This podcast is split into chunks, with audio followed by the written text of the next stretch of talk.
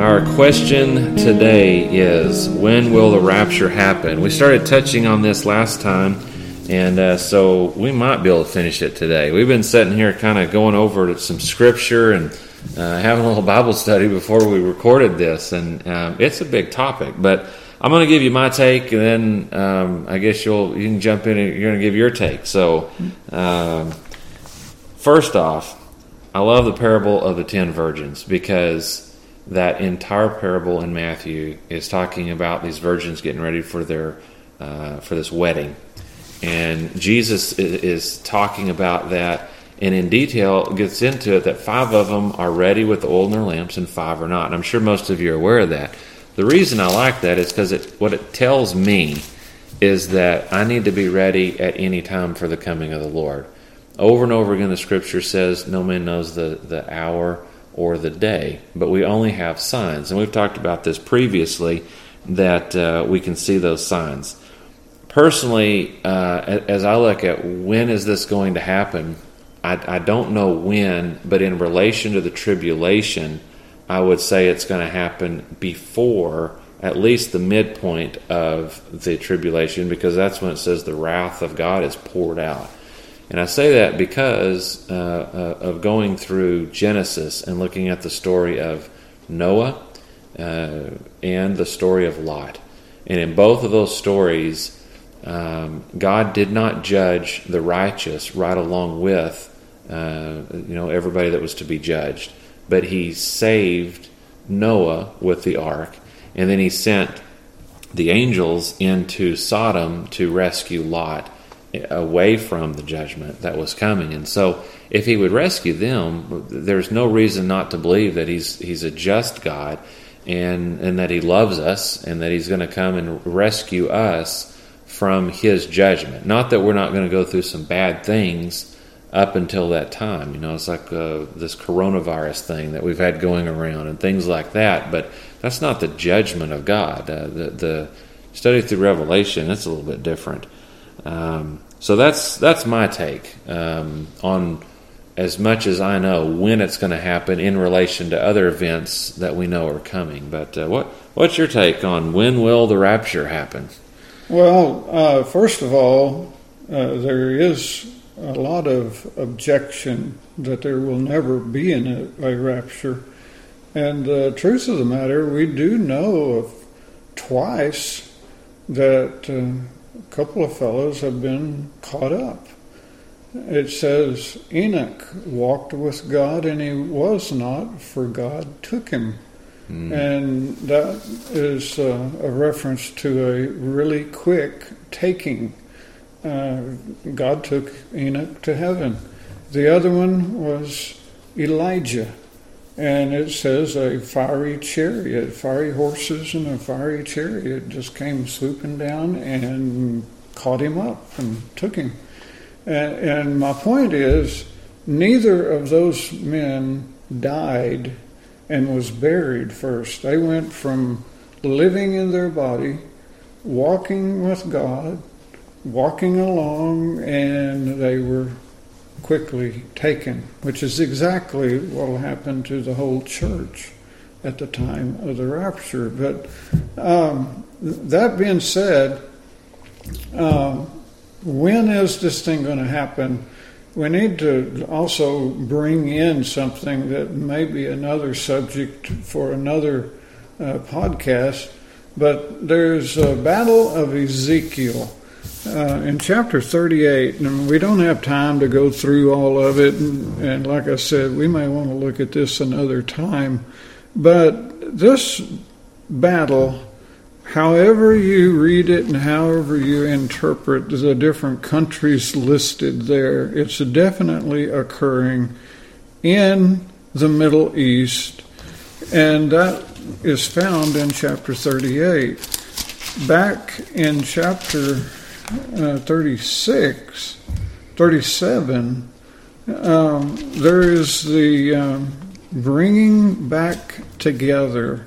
Uh, here it refers to the dry bones, and that's a reference to Israel being gathered back together. And so we see that Israel has been gathered back together. May 14th, 1948, they were declared a nation once again. Jews from all over the world began regathering to their land. So that part, I think, has been fulfilled.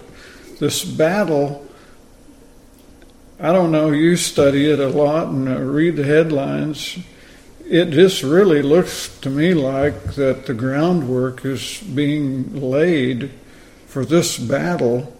Uh, that it it could occur at any time, couldn't it? Seems to me when you when you figure in Iran currently and you figure in the major players around the world, all have a military presence there in the Middle East. Uh, you got uh, the United States, you got Russia. Uh, Syria, Turkey has invaded from the north down into there. Uh, Saudi Arabia has got uh, much more weapons, and they're also there in Syria. So you've got major players, and then over the last two years, we've had uh, conflict between all of them, including ourselves, uh, the U.S. over there.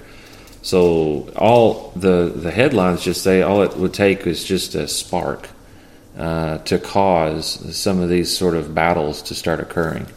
And I think it's just by the grace of God that we haven't seen those things. And it, I think His Spirit's just saying, not quite yet. Um, but, you know, we've seen this before. It's just not to the extent that we've seen it, the build up today. Um, I know in Ezekiel 38, you, you, may have studied that more than I, but um, they're old names from years gone by before the British came into that area and and redrew the lines. We've talked about this before. They they came in and redrew the lines around the ethnic groups in the old. You know, for instance, when the Bible talks about the Persians, it's talking about those that are from Tehran and the area of of Iran today. And when you're looking at the uh, uh, the area of Gog, you're looking to the north, uh, and we would say Russia today, but in the in Daniel and different places in Scripture, that is the name of the ancients that were up that way. So they're they're using you know, and Daniel would he wouldn't have known to call them the Russians, so he used those kind of terms. So I think that's pretty important when you're looking at that battle to see who are the players, and uh, uh, it's just interesting to me that besides Egypt in the end times being heavily mentioned up there. All the other players are today involved. Mm-hmm. Um, but I want to clarify that doesn't mean I think it's going to happen tomorrow um, for sure. It's just that the players, interesting enough, are all sitting there yeah. uh, militarily. And I only bring that up as we're talking about when will the rapture occur and a lot of Bible uh, prophecy teachers point to this battle of Ezekiel and the rapture of both of them being the next event on the horizon. And obviously, one of them has to occur first. And if it's certainly a sign of what we're seeing, like Justin has said, and and what we're watching on the news and what's happening in the Middle East. If the Battle of Ezekiel is is right on the horizon, that means the rapture is right here close by too. I'm of the opinion that either one could be the next thing. I, I've studied it, I've looked at it, and I think the rapture could be next and then immediately follows. Uh, it's even thought that maybe if the rapture occurs, that uh, the presence of the church and the influence of the church over the world would uh, leave a vacuum that this war could happen uh, immediately thereafter.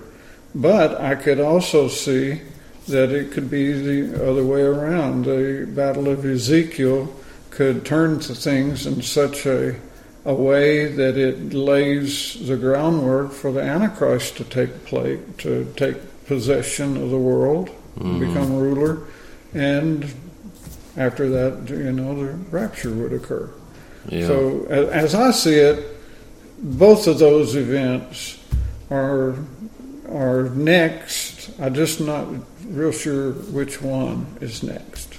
Yeah, I totally agree with you. Um, one interesting thing in, to throw in, just just to kind of muddy the waters, but is that they they say in this battle uh, towards the end, it, it, it appears that nuclear weapons of some kind are Yes. used, and uh, there are several verses that describe the cleanup. One that people are going to have to wear special suits to clean up. Two, that the bones have to be gathered and put somewhere safe and special, which both indicate uh, nuclear war with the bones being radioactive. And that's how most people uh, look at that. Interesting, though, and the reason I bring that up is because it says it takes 14 years to clean it up.